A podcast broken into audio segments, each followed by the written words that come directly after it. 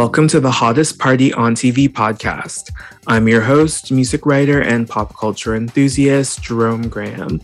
We've got a really fun show for you this week as my guest, Jennifer Castiello Verrino, has pretty much done it all.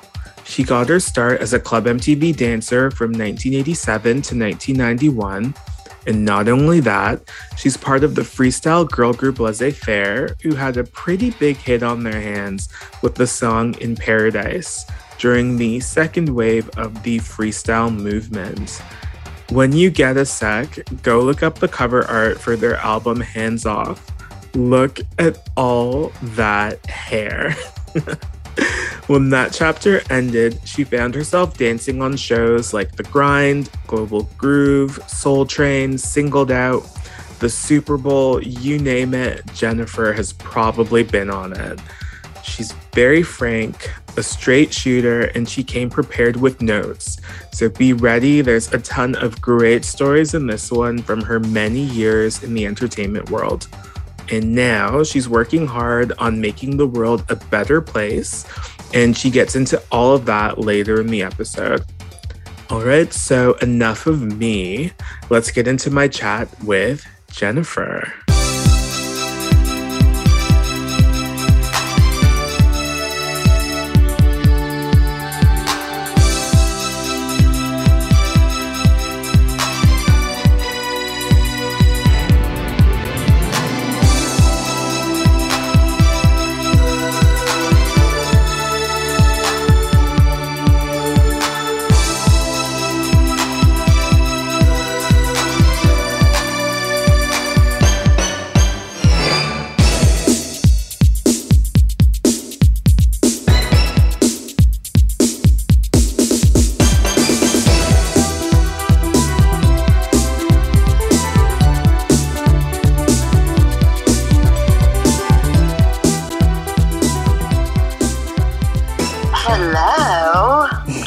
Jennifer. What's up? How are you? Good. So nice to finally talk to you, Jerome. Thank you so much for calling. Oh, awesome. Yeah, I'm excited to talk about your time on club, but also laissez faire. Like you've done a lot of stuff.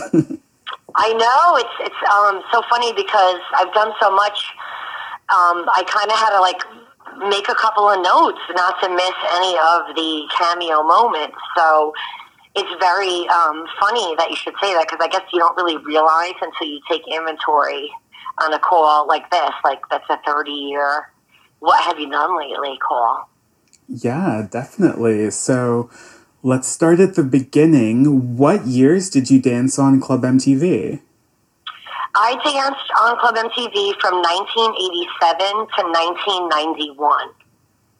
Oh, wow. So pretty much the entire run almost.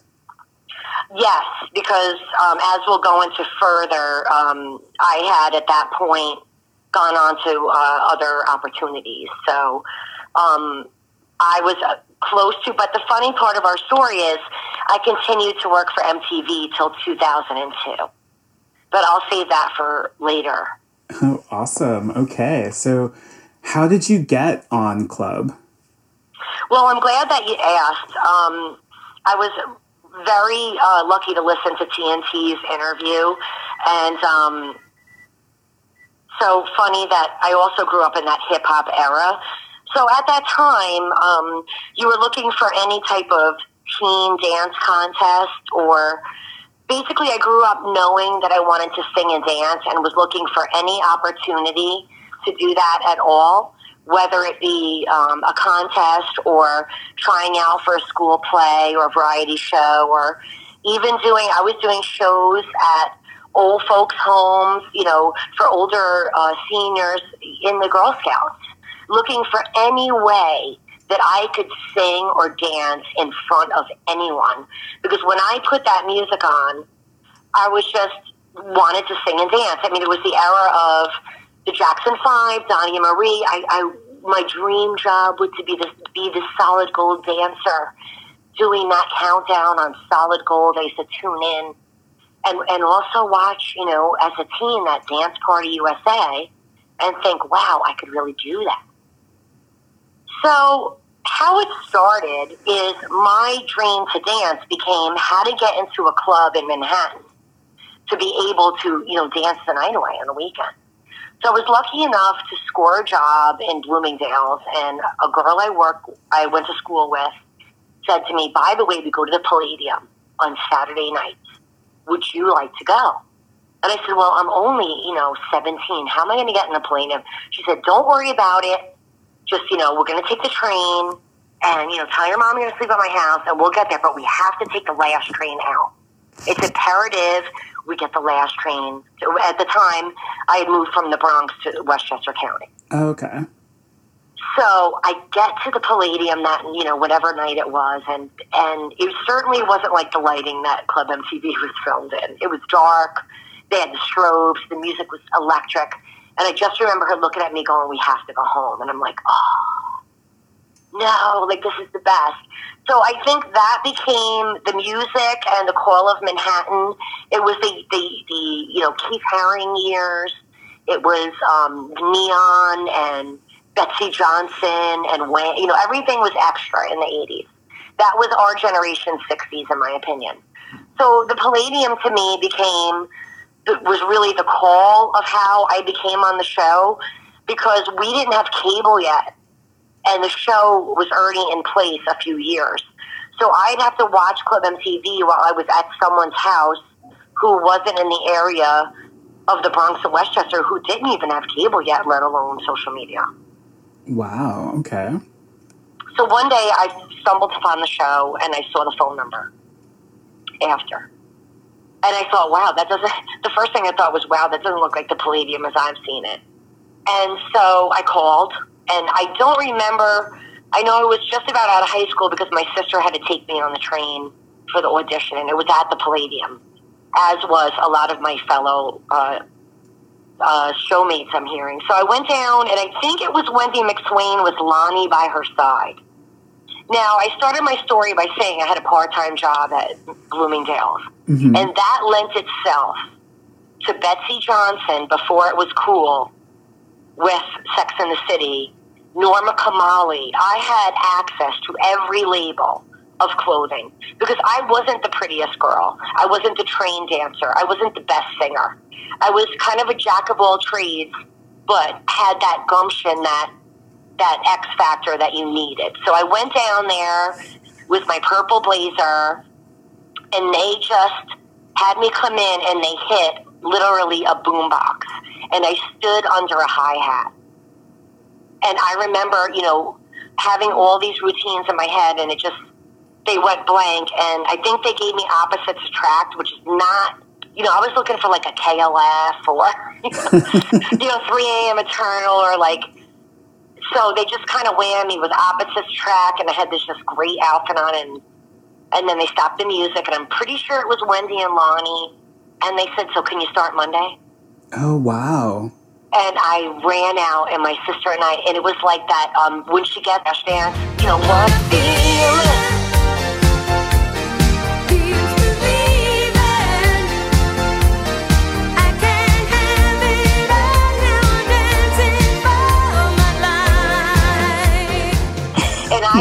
Before I knew it, I went from 23rd to 42nd, and I was like, my sister's name is Lisa. I'm like, I got it, I got it and that was just, and then from that point on, my life became one of like the local, like a local celebrity because I had now attained that status of on MTV 43 times internationally per week. You now became someone. That's where my story starts, where I now become really that level of, oh, that girl dances on club although I was not a primary, I was not receiving fan mail. I was not as beautiful as the models like Jackie and uh, you know some of our other stars. Um, I was a little awkward at the time, so that's why I think my story is a little different than a lot of the people that I've heard interview. I wasn't that classic beauty at the. I just had clothes to kill. you and, were and dressed to impress, yeah. and like you know, um, I could if you needed a dancer to start at seven thirty in the morning, I was your girl. Okay. So you were like a real go getter then.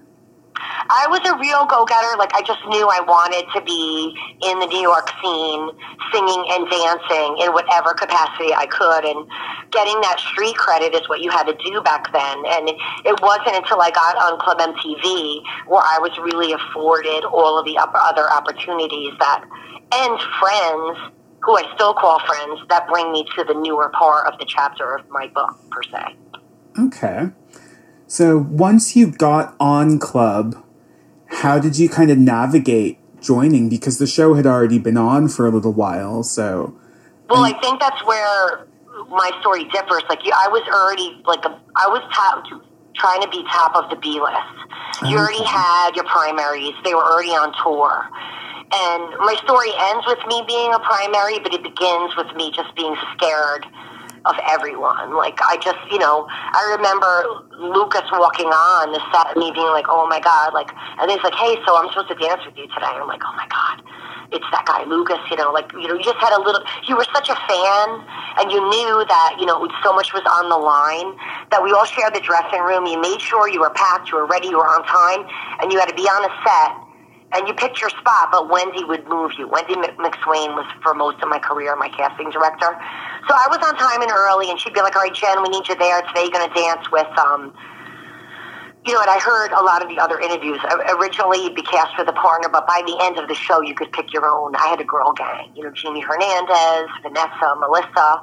We're like, oh, let's dance together. You know, there became the girl circles. Oh, and, nice. um, you know, we, can I use your top? And, you know, by then you were lending, you know, your gear out to people and starting to have a social life with these people who are still very good friends of mine. Oh, that's awesome. Yeah. That's been the coolest thing I think about hearing all of your different stories is how tight the friendships still are even now. Yes, that's such a and again, I don't want to rush ahead, but one of my t- two of my tightest friendships are a club uh, alma mater as well, Jeannie Hernandez Porter, um, who's still such a close friend, and Nico Kearns, who I actually met on some of my hybrid experience on the shows thereafter from uh, after, uh, you know, 91 when the story ends to, you know, my story going on onto music to 2002 and to the other shows that MTV offered and being more of a staff dancer. Okay. That decade. All right. So, what was downtown Julie Brown like? Well, I would say I was. I'm a person who's like always early on set, and I remember not wanting to be on her radar in any way at all. And that I think to me probably wasn't the greatest way. So I was so timid that when faced with Julie, I was like a deer in headlights.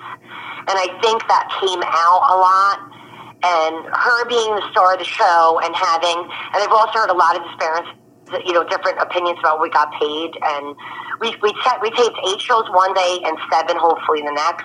And I want to believe we got $30 per day. Okay. We got like a $60 per diem. It wasn't 35 shows. So she was so busy.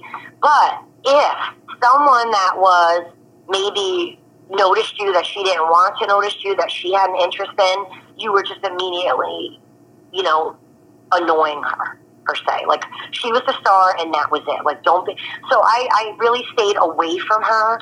The one being a woman now of age the, the one incident I had with her, like we were on camera, and I could have just used a 10 minute, I'm sorry, 10 second cue of, right, Jen, this is what we're going to do. But, you know, that's how they ran. Like, they just threw you up there. You didn't know what you're doing. And I just felt like my interaction with her was not the best. I wish it was better, um, like some of the other stories that I hear. Um, mine was not. Mine was, you know, kind of like just stay out of her way. And the one the one interview that I noticed you put our interviews ahead, mine sounds tense. Not to mention, I just got a set of braces put in my mouth the week before, so that shows you like I was just such a young girl that at that time she was just so busy. I just, you know, would still feel like eh, to this day if I saw her, I'd be in her way. Oh, no. So my experience with her was not warm and fuzzy, and I don't blame her for that being, you know, a star of a show where you're going through 15 looks, you're on cue cards.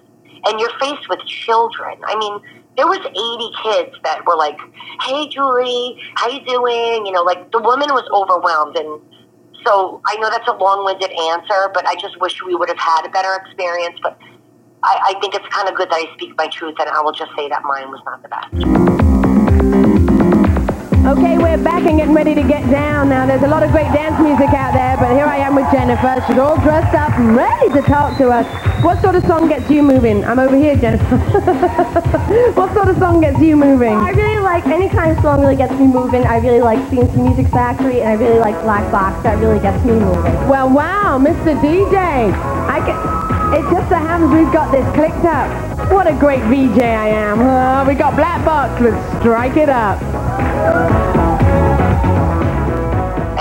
And hear it in my voice. Uh, absolutely. Yeah, no, that that's real and that's honest. You know, I just want to be fair about it. Yeah, totally. No, everyone's going to have a different experience, so I, I appreciate you being candid about that for sure. Well, you know, like I said, arriving late, the A list was already established. And with my later friends that I have established through our, you know, bar mitzvah years, it's very similar in the next, the, the pro cheerleading dancers, like the Knicks and the Nets. You know, you might not be the coach's favorite. Um, you know, in the dance world, you might not be the, um, the best. You might not be Tina Lanzin's favorite in the class, but you're still there to be there. So I was graced to be on the show, glad to be in her presence, but I was not the you know the first on the game, nor did I have the beauty of the models or the dance experience behind me to note for her to notice me as a shining star at that point. Okay. So, on a bit of a lighter note, who were some of the favorite artists that you got to see while you were there? Um, I would say being stone's throw from Boyz II Men and Vogue, um, while they were dressed in you know nothing but you know regular, you know basic black dresses before there was any money behind them. Seeing some of the acts in the Raw rehearse, Soundgarden. Um, I even got to meet Donny Osmond. Like, you know, the story comes full circle. Of course, um, New Kids on the Block and Donnie and Mark, because that's the second chapter in what happens in my career at 91, uh, were a huge um, high point. Uh, later on in MTV, I met people like Tommy Lee. I danced for Billy Idol. Um, so I got to meet some great people um, through MTV. And I have to say, the Boyz II Men moment and Vogue being a three girl group, um, also coming through the ranks with other groups like uh, Michelle Visage comes from a three girl group and getting to work with her um, was great. And even seeing after I left George Lamond, who's now you know in the freestyle world with me, perform on MTV, I would say those were my favorites. Okay. Um, definitely.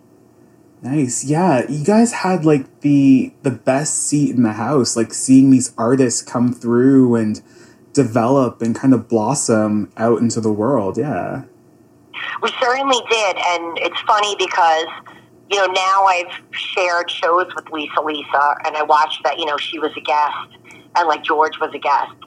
So it's funny that you know sometimes we grace the same stages, or like I work with Rob Bass occasionally on the freestyle circuit, and um, so that's really cool. But the, the you know some of the biggest stars that I've worked with in my career, you know, are more on you know the Marc Anthony level, um, Pink, um, which so. But if it wasn't for MTV, you know, I wouldn't have been able to work with those artists. You know, Salt-N-Pepa.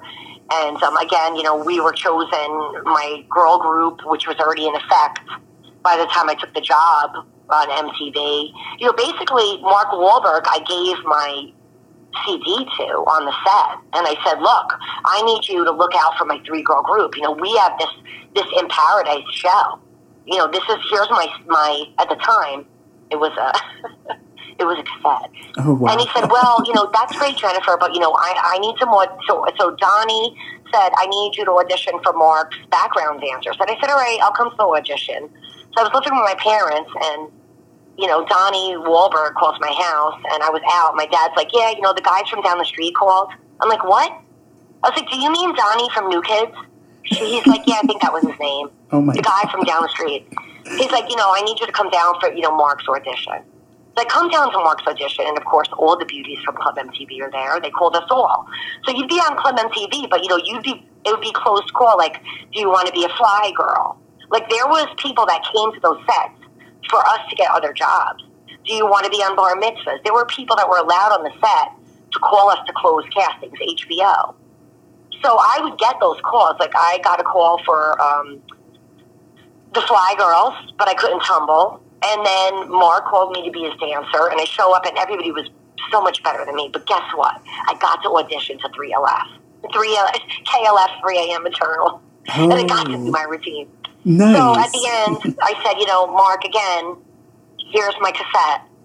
Well, like two weeks later, I'm on a label, and they're like, so Mark Wahlberg's people called, and they want your group to open for Marky Mark and the Funky Bunch. So that launched us in, you know, laissez faire into having Mark Wahlberg asking us to be his opening act.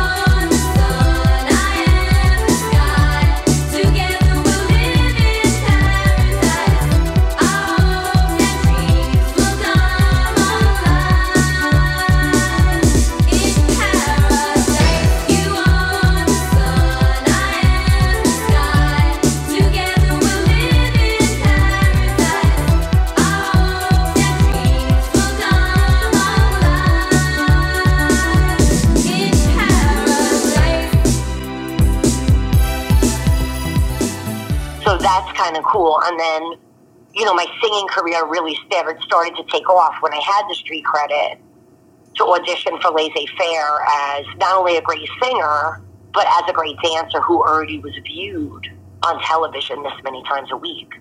So that kind of launched me into my record contracts, which by the time I was 21, I would say I had three offers, three different labels.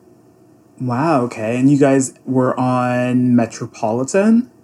Right, we were on Metropolitan. Um, at that time, KTU was the, the um, major radio label. So that's when my Club MTV story kind of ends at, in 91, where I get the call, finally, to be the backup on one of these tours. And I finally become, and I get the fashion show lead. And I'm the one in, like, I finally become the primary in 91 and I have to leave because laissez faire is erupting. So I did. The story is good. Like I do get all the asks. I am the lead in the fashion show by Edward Morgan, and I do get the call like Jennifer, we want you to do the Miami tour. Can you do it? And my label's like, no way, you're booked. You know, so that's where my my story with goes into the freestyle part and MTV takes a back seat for about two years and then comes back. Okay. So let's, yeah, let's focus on laissez faire. So, how did that come to be? Well, laissez faire started again. Um, I keep saying street credit because you, you had to earn your points back then. You there were there wasn't all these outlets like American Idol where you could. win. I mean, in a sense, um, I would say MTV was the American Idol. Like you called, you waited, your, you got your number, you waited in line. You know, we had that full out audition process, whether it was for HBO or Playboy or anybody. You went through that process. So same with with Laissez Faire, but I was a local singer, and this is producer said, "Hey, I know a label, and they're looking to cast this three girl group. They had a very moment of success, but it didn't go well, and they have a record." And they need three people to pull it out. So they said, the producer, who was a friend of my sister's, again, she's in the story, said, you know, do you know anybody? And I think he pulled somebody together and he knew another girl and they pulled us all together again. And I remember they said, all right, you know, come, you have to audition as a trio. So I got my 8th Street, you know, went down to 8th Street, got my motorcycle jacket and my, my combat boots and you know my cowboy boots with the tips put on, and I brought my best game. And we did like the two step, you know, you know all the three girl groups. so yeah. I was after in the three girl group. I was after Expose, um, after the Cover Girls, after uh, Sweet Sensation. We're on the again. Um, uh, my story is always like I'm the last leg of everything. We're on the second leg of the three girl groups. The three girl groups were hot, and they were hot for one. So um, you know, all of my accomplishments bring me to my laissez-faire story. So then I bec- I leave the show voluntarily, and I'm getting some great calls. Like finally, those calls I wanted. Like Julie and I were probably going to go out to lunch by then. Oh, You know, like- wow. So um, it's sad that I walked away from the show and then heard it was kind of over. But you know, I, I was you know we took a six six city tour with Mark, and then Marc Anthony was with us. Um, India was with us. Salt-N-Pepa was with us. It was that year. It was that hip hop, and then this freestyle thing coming out of the Bronx, coming out of you know that inner market. Judy Torres. Um, but on the same note, I was sharing a limo with um, some some pop stars like Kid 'n Play. They they were doing shows with us, and we were going to McDonald's drive-through with like Kid 'n Play. Wow. You know, in California, we were doing shows with um, with with Salt-N-Pepa in Arizona. So we got flown to all these great places, and it was cool. And at the same time, I was going to Fordham University in the Bronx, so I was like missing school. You know, I'm like all of like twenty. I'm not even legal to drink. We, at that time, it was uh, you know I was just on a on a whirlwind of this opportunity. So much so where I was like coming home saying I'm going to quit school, and my parents were like I don't think so. you know, I had very conservative parents, much like Evie and Christina. You know, a lot of the mm-hmm. stuff that I was doing, you know, and my father, you know, when cable came out, you know, he wasn't really a big fan of you being underclothes, being with a male partner on television for your entire family when you're, you know, that was very frowned on in, in that time. At that point, it wasn't as celebrated. Even though you know, this was the time when like the Madonna book was coming out. There was other things. You know, it was AIDS. Was you know, we were doing AIDS dance-a-thons. I mean, the '80s in New York was just a time of. I'm so glad that I was had the chance to live. It was electric, and the music was all over the place and fantastic. And then came the C+C era, which I was uh, lucky enough to meet David Cole, which was, you know, another highlight in my life. I would say one of the biggest highlights of my life.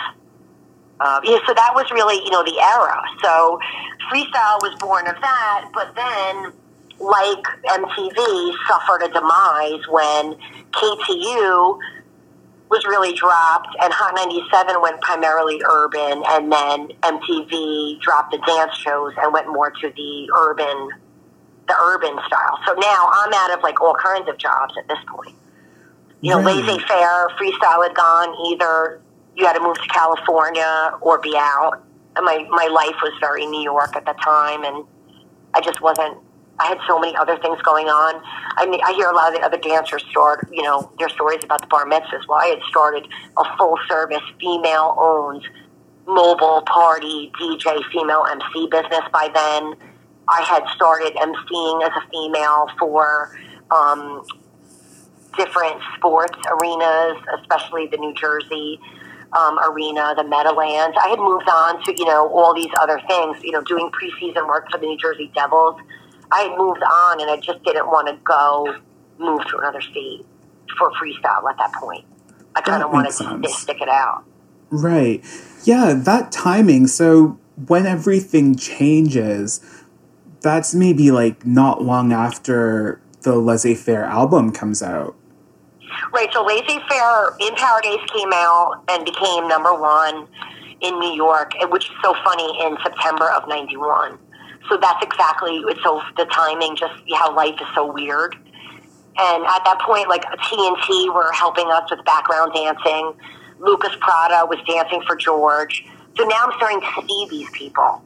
And um, so after that, you know, everything kind of takes off, and laissez faire went on till about 96. I think that's even generous. I would say 93, but um, again, I keep using Lucas because we run into each other a lot on the circuit. He laughs like, Jennifer, how many comebacks are you going to make? Are you on six or eight? You know, laissez faire, it's, it's like the mob uh, Godfather. Every time I try to come out, they pull me back in. Every five years, like we just did a show in 2018. So it's hysterical that freestyle fans do not let go. And so I am married to this freestyle current this music that the fans won't let us forget. It's kind of like something else, kind of like Club MTV. Like there's just something about that era. It's our 60s. It'll never go away.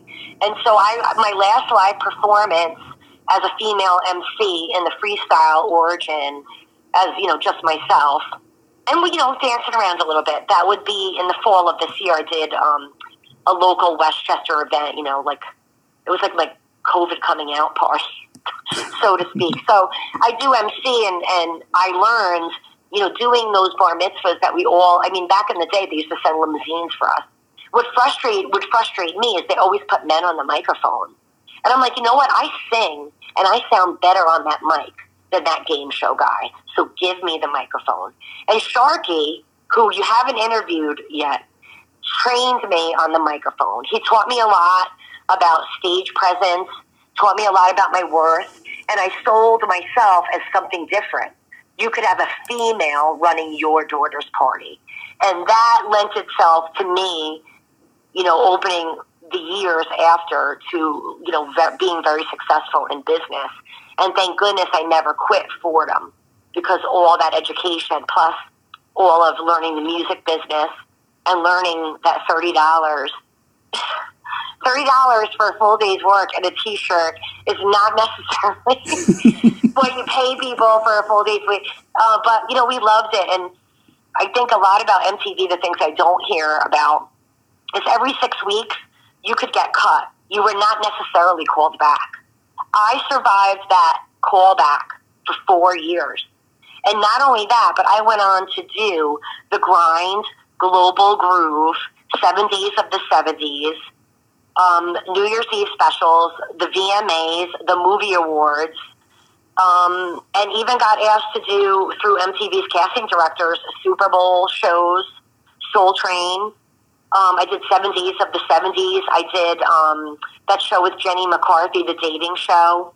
Oh, singled out, yeah. Oh, I did singled out that tapes at Webster Hall. I also did a Halloween special with um, Metallica. I did New Year's Eve with the Pussycat Dolls.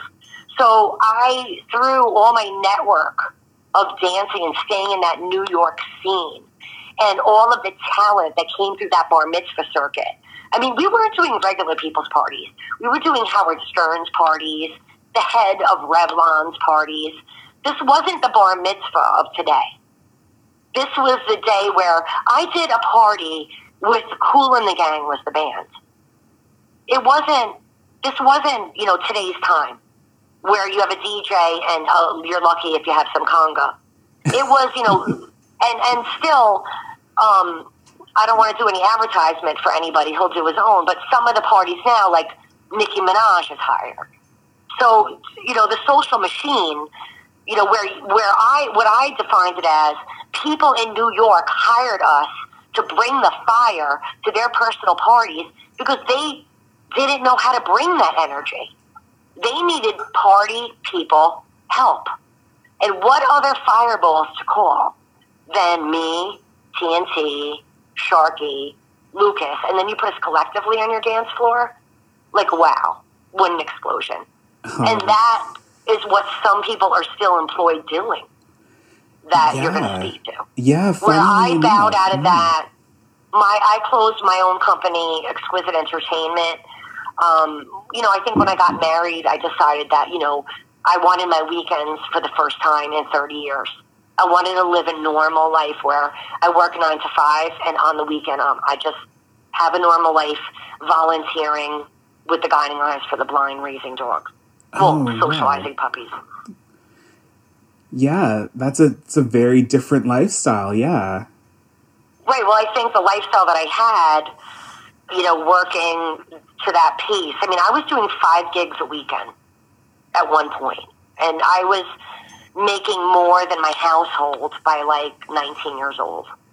So to, you know, maintain that pace throughout my whole life has been a tremendous um, goal, but pressure. So my goals as a child was to be on Club MTV, you know, to have a nice car, to own a home, and to hear myself on the radio and I've accomplished and, and, and marry a great guy.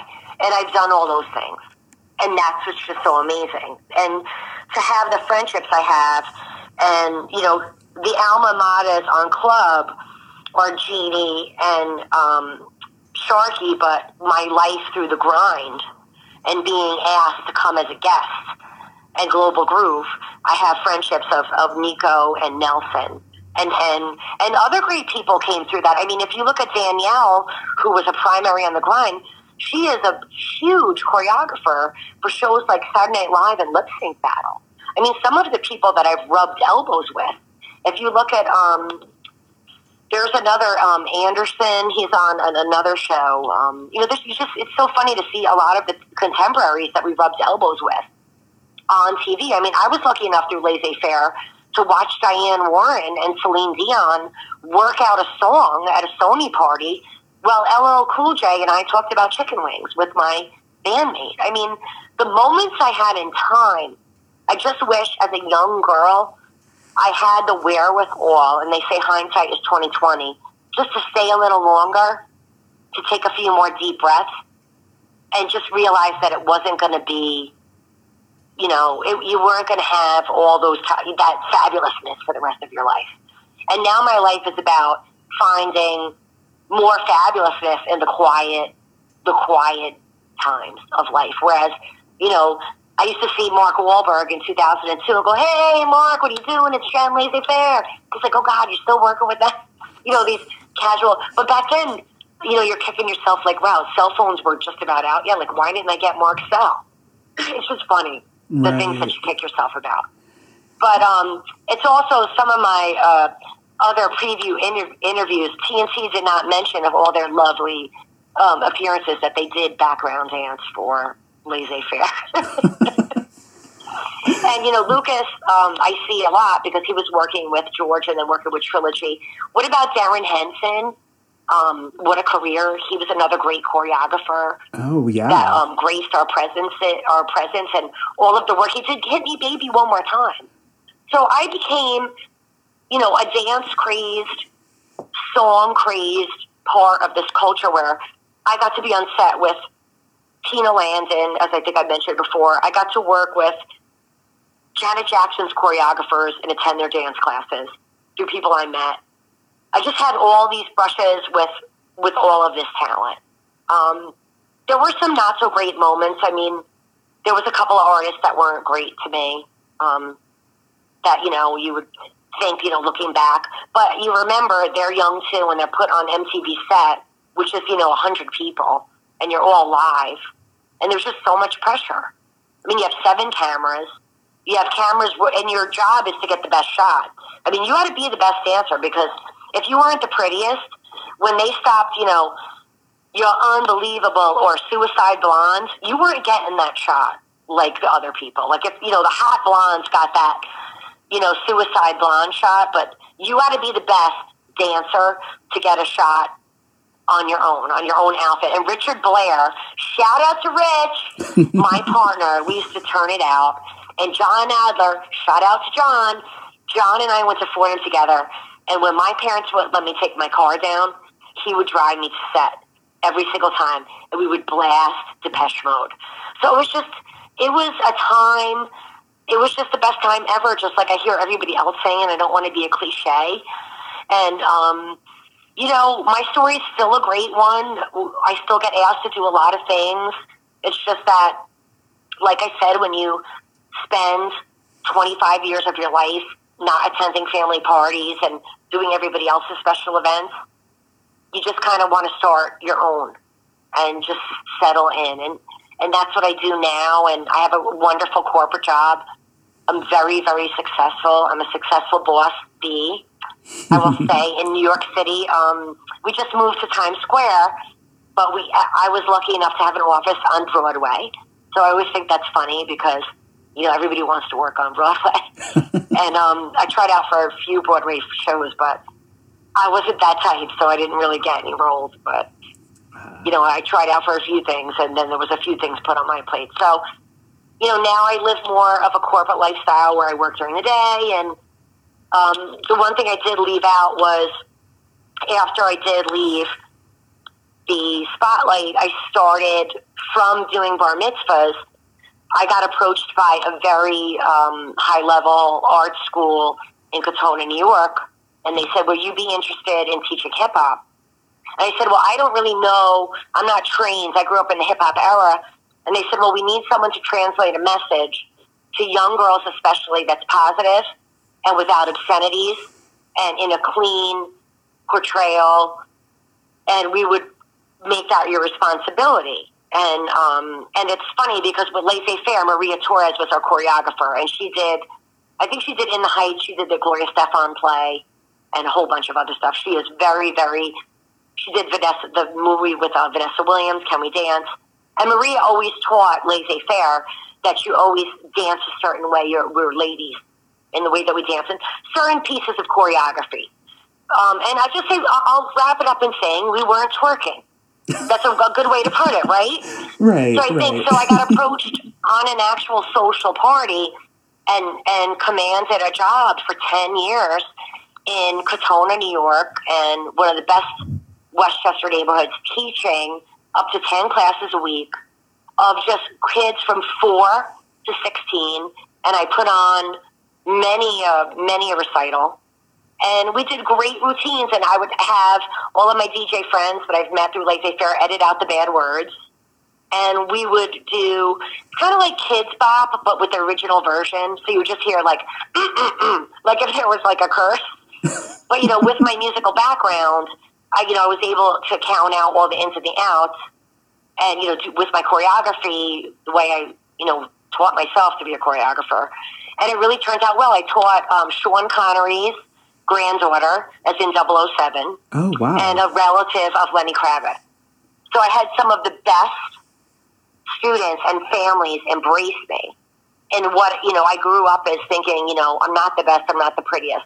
Yet they embraced me into the community.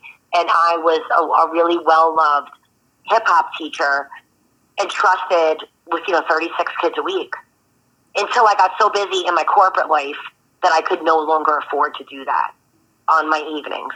right. So now I just, you know, kind of dip into the, the yoga and really pour myself into how I could be a mentor to young girls in other ways and animals, you know, working with um, the Guiding Eyes for the Blind. I've, I do have um, a retinal eye issue, so I was always attracted to the cause of seeing eye dogs.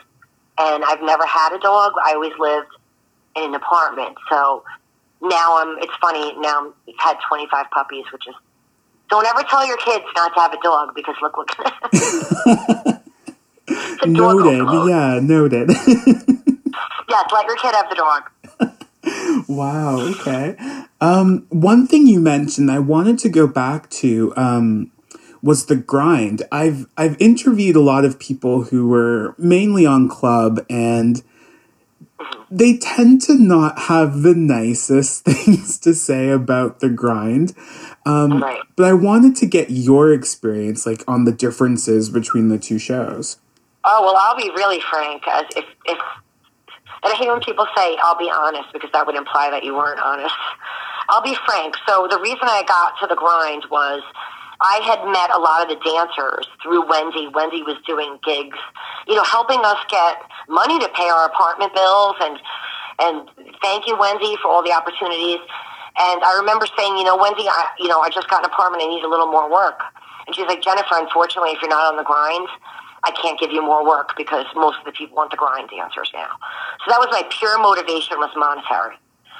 Because I, I had just bought my first apartment and my, my little Acura that was getting me to all these gigs and and yeah, I was a little like FOMO jealous. They were all beautiful, but a different beautiful. Like we were like you know, A Street motorcycle jacket, secret Madonna bracelet, but they were like denim skirts and curls and just a halter. There was no, there wasn't all that like throw up, like neon. You know what I mean? Everything became a little simple. Their host was the unbelievably alluring Eric Nies which was so different than Julie. I mean, you went to the polar opposite. He dated P.M. Anderson for a long time. I mean, he dated the most beautiful women in the world. So, you know, now you go to a male host. So it was so different. So I was lucky enough to have met, and I, I, I'm going to let him know that he has to listen to this. This wonderful guy who we were partners a lot on the bar mitzvahs, Nelson, and we all carpooled. So like David Rice and Janelle and I did gigs. David Rice slept at my house probably more than my current husband. Like David Rice, you know, we would all, you know, hang out together and he had to get from one gig. So Nelson said, Hey, I need a partner on the grind. I could take you with me. I said, Wow, that would be great. You know, I really appreciate that. I didn't audition. I was a guest. And I want to be clear about that because I don't want to insult any of the people who really vied for that job and that were asked, like a very good friend of mine, Nico, who was called and asked to do that. And how I met them was I was at a v, VMA, the one where um, Priscilla Presley and Michael Jackson awkwardly kiss. Oh, right, yeah. So the grind was on one side of the pit and Club MTV was on the other. So I go to the bathroom and I had already watched the grind. And sure enough, one girl that I just was kind of a fan of, like like just as I was a fan of like, let's say, you know, the the someone on Club MTV, she has to like use something of, hey, do you have a Q-tip or something? I'm like, hi, I'm Jen. I'm on the club. She's like, hi, I'm Nico. I'm on the grind. Well, one of my best friends to this day.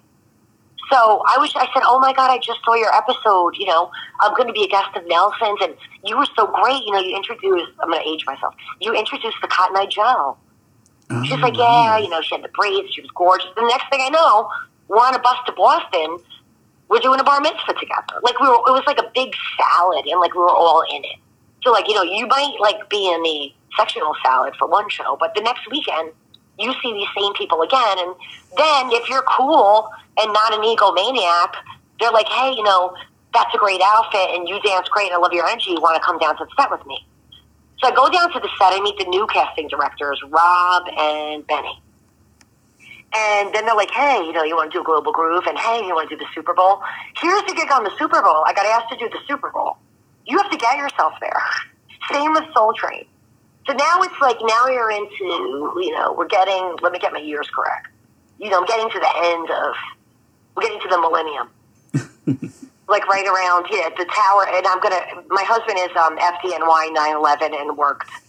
So when I say like before the towers fell, it's kind of a big thing in our household. Right. It was right. definitely before the towers fell. Okay. So um, I was already now. I had two new casting directors, and they were just like call me for all these things. Like, hey, you know, can you get yourself to the city? And it was really fun. And you do you you film New Year's Eve, but it wasn't New Year's Eve. Like all those things were not live, which was fun. You know, it's like, oh, you know, I'll go to, and you were with, then you'd get on set, and who you with? You're with the Knick City dancers. You're with the Nets dancers. You're with the background dancer for the hottest, for Mary J. Blige. You, you just were cast into, you know, you're backstage, NSYNC is walking by. Shakira's walking by. You know, we were loading in, and I'm passing Janet Jackson's seat. I see Jennifer Lopez, a stone's throw away. And it was just, you were in this era of greatness. So I just kept myself in that, I think, as long as I could. And then 2001, I think Laissez Faire makes another comeback. Laissez Faire makes another comeback. And then, God, I, I mean, from 2001, I think I was dormant until KTU comes back. Do you remember that? Well, you may not because I know you're not from or primarily. So let me get to, let's get fast forward, let's go in our time machine. so, you know, disco's dead, as they say, right? You know, right. freestyle's dead. We go to hip hop. I don't speak Spanish, so I can't record freestyle music like Marc Anthony can. La India, they started doing Spanish stuff that took off like wildfire. Um, a lot of those acts, you know, we were the Italian ones. And really that was, so I think at that point, you know, I went into, like I said, I went into that teaching dance thing, mobile DJ company, buying my own home in New York as a single home owner, buyer. I borrowed, you know, a lot of money from the loan crisis and, you know, just made it work and I just worked. But um, I always joke, like, I think the whole success of my MTV career was I was able to get those outfits and return them and sport Betsey Johnson before, you know, I was like, you know, Sarah Jessica Parker on the scene with Betsey before she was, you know. you tuck those tags in, you know, even, and even all your photo shoots were hysterical. I did a couple of calendars. I mean, I, it was great. I went into fitness a little bit. So I think I, I took everything that you could do with that. And I lived my life to the fullest. the one thing that I did not have the wonderful opportunity of doing is I don't have any children. So, do I regret that? Eh, not really. When I see how much all of my friends, that's my joke. Like, do I regret it when I see that they don't appreciate you? Oh, sometimes not. Um, but I do use my mothering energy in other ways to mentor young women in my community um, who I think, you know, I have a lot of friends that um, their mothers just aren't supportive of some of their decisions. And I'll say no more. I think we could, you know, fill in the blanks. Right. And I choose to be a mother to those whose family maybe have said, you know what, your way isn't our way. So I have a lot of mother love, and in in the words of Oprah, although I don't have any children, I have mothered many. I had 400 girls go through my um, dance program. Some, one of a few are now men, um, and I'm proud to say that I am there for them.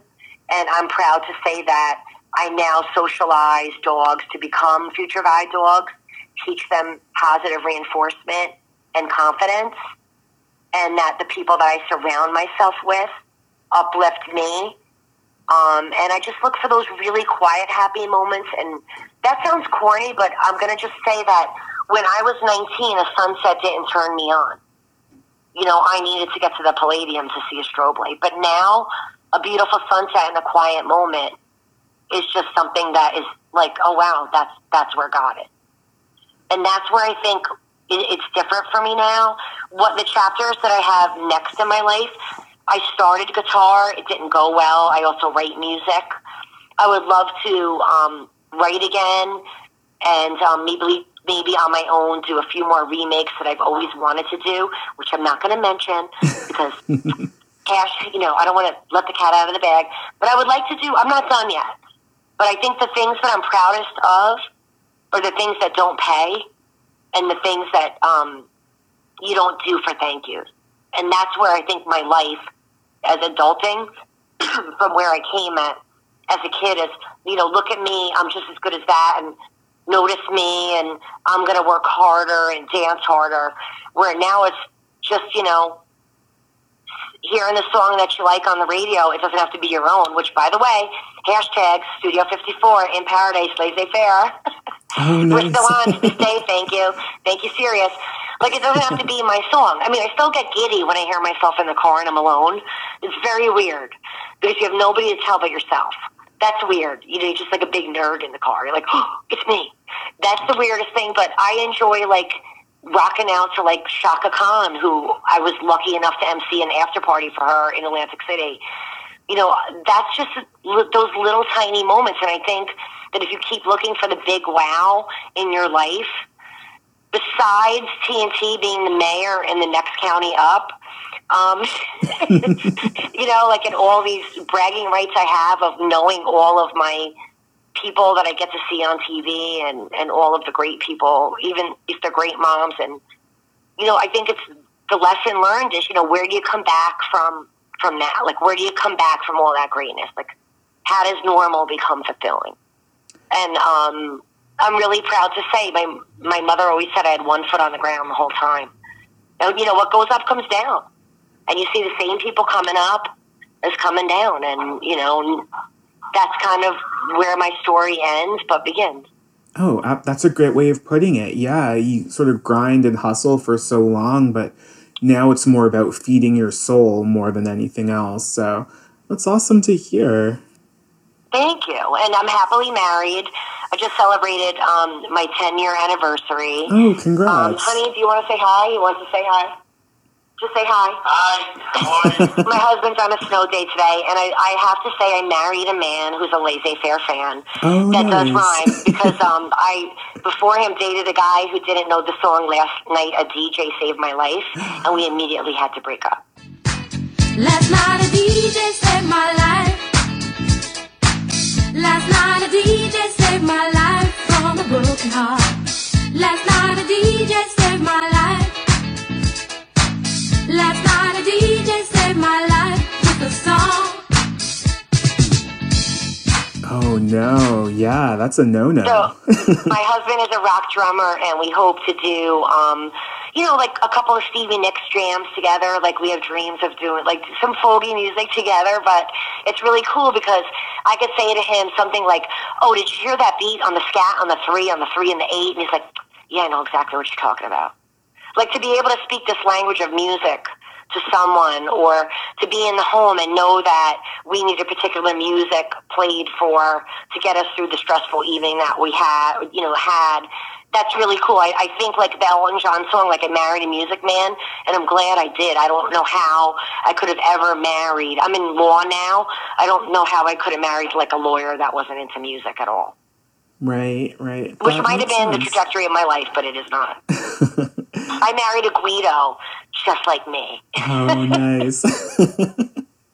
okay, I just have a couple questions to wrap things up. This was Sure. a lot of fun. Um, so MTV, they're kind of leaning into nostalgia with their Paramount Plus shows like Real World reunions and all of that. If they were to do a reunion show for Club MTV, would you do it? Uh, yes, I would, and I auditioned for the first Real World, so I would like to get Tammy out of there and take my part back because they were going to put laissez faire, and they interviewed um, me for the first Re- Real World, which I noticed Tammy got the musical spot, I believe. So I would like to see that, and I am just call me. I am ready, willing, and yoga in shape. And I got I got those retro moves down. I want to see possibly TNT again dance. That's what I'd like to see. So yes, I'm a fan in all those bringing them back. I think that um, Club MTV, everything '90s is back again. So I mean, the Doc Martens to the, I, I would be such a fan, and I think it would be cool to maybe interject some of our interviews. But I also did 70s the 70s with Deney Terrio, and that another life dream. I mean, to meet Deney Terrio That's huge. oh, it was just again, you were just so. Of course, I would love to see all those moments, and um, you know, it was just fantastic. It was a fantastic time, and and I, I hope that in present days that um, and and again, the boundaries. It sounds corny, but there there weren't any boundaries. There was like no prejudice. We just all loved each other, and it was just we were all. It, it was like you found your tribe. If you have to, if you have to, one of my catchphrases, if you pick one, when you got with MTV and our crew, you found your people. It didn't matter if you look like them. It didn't matter. The pretty, beautiful people were welcoming. Like the the, the A team was like, oh, you know, come and share share a screen with me. You found your people, and we stuck together. And and and I still do. Some of them were were guests at my wedding, and and will be guests in my home Oh, that's awesome. as well. As you're invited. Come on down. Still in York. Oh, ah, okay. we got a room for you. Come on down. oh, that's awesome. so, what do you think is the legacy of Club MTV? Oh, that's a tough question. Well, it's a t- it's a time capsule in time, um, and the legacy of it should just be a time where things were simpler, and there was unity, regardless of what you look like, regardless of your orientation, um, and we were our tribe, and there was charity and love. And even though there might have been a, a, a small bit of, of envy, and when I say that, there was a hand up for people to help each other. Like, hey, you know, the A's help the B's, and and that would be a better time, a better time. And for our generation, it's it was our '60s, and it'll for always be a perfect time. I wish we could go back, but we can't. Like I said, I wish I could stay a little longer in that time Right, right. and blow all those dance party USA people right off the spot. I wish we could have went on there and blew them all, blew that show. I think I would. That show, yeah, I was like, I could do that, and and that's why we got on. So, and thank you for keeping it alive. A special thanks for you, uh, you know, to you. I've had such pleasure going back and hearing some of the things like you know we made a few hundred some of the things that we there's three things you need to get corrected how many shows we did what we got paid and I think the time of day we started. There's a few discrepancies. Oh, And so I'm going to close with saying there was it was an eight seven, 15 shows. You got the call every six weeks to come back or not. Okay. And then you came back two weeks later. Thirty dollars a day times two and a T-shirt and craft services. You got free lunch, Oh, and that was it. There you go. You're setting the record straight. Yeah, it wasn't several hundred dollars because I'm in labor and employment with Veritext Court Reporting Services now, and certainly I remember my numbers. Oh, wow. Okay. So now we've got that clear. Uh, I've got one last question. This one's a tough one. Okay, What was your favorite song to dance to on Club MTV? so I'm going to shout out to my Clivillés C+C anything. Still to this day, glad to call a Facebook friend, and definitely C+C music. Uh, you know, everybody dance now. That that iconic. You know, dun, dun, dun, dun. I mean, now isn't it the progressive commercial, and they're doing it with tubas, and you know, ka-ching.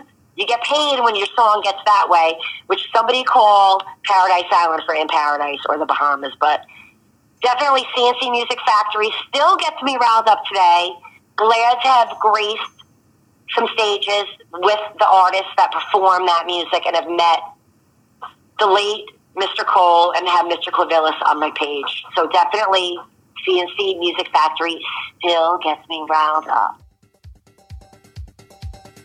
And many thanks again to Jennifer for coming on the podcast. She's awesome. That was easily one of the most fun interviews I've done for the podcast so far. If you want to keep up with all of the wonderful things Jen is doing, give her a follow on Instagram at JCV1031. That link will be in the show notes. Be sure to stream Laissez Faire's album on your streaming service of choice and follow them on Instagram and Facebook too. Those links will also be in the show notes. And don't forget to check out Club MTV fan page on YouTube, where we currently have over 16,000 subscribers and tons of fun clips and full episodes of Club MTV up there for your enjoyment. Next week, you'll get to hear my interview with one of the early star dancers of Club MTV, Jocelyn Druyan. She was there from the very beginning, so she's got an interesting perspective. So stay tuned for that. but now, let's close this out with a bit of C+C Music Factory and Gonna Make You Sweat. Be good to one another out there.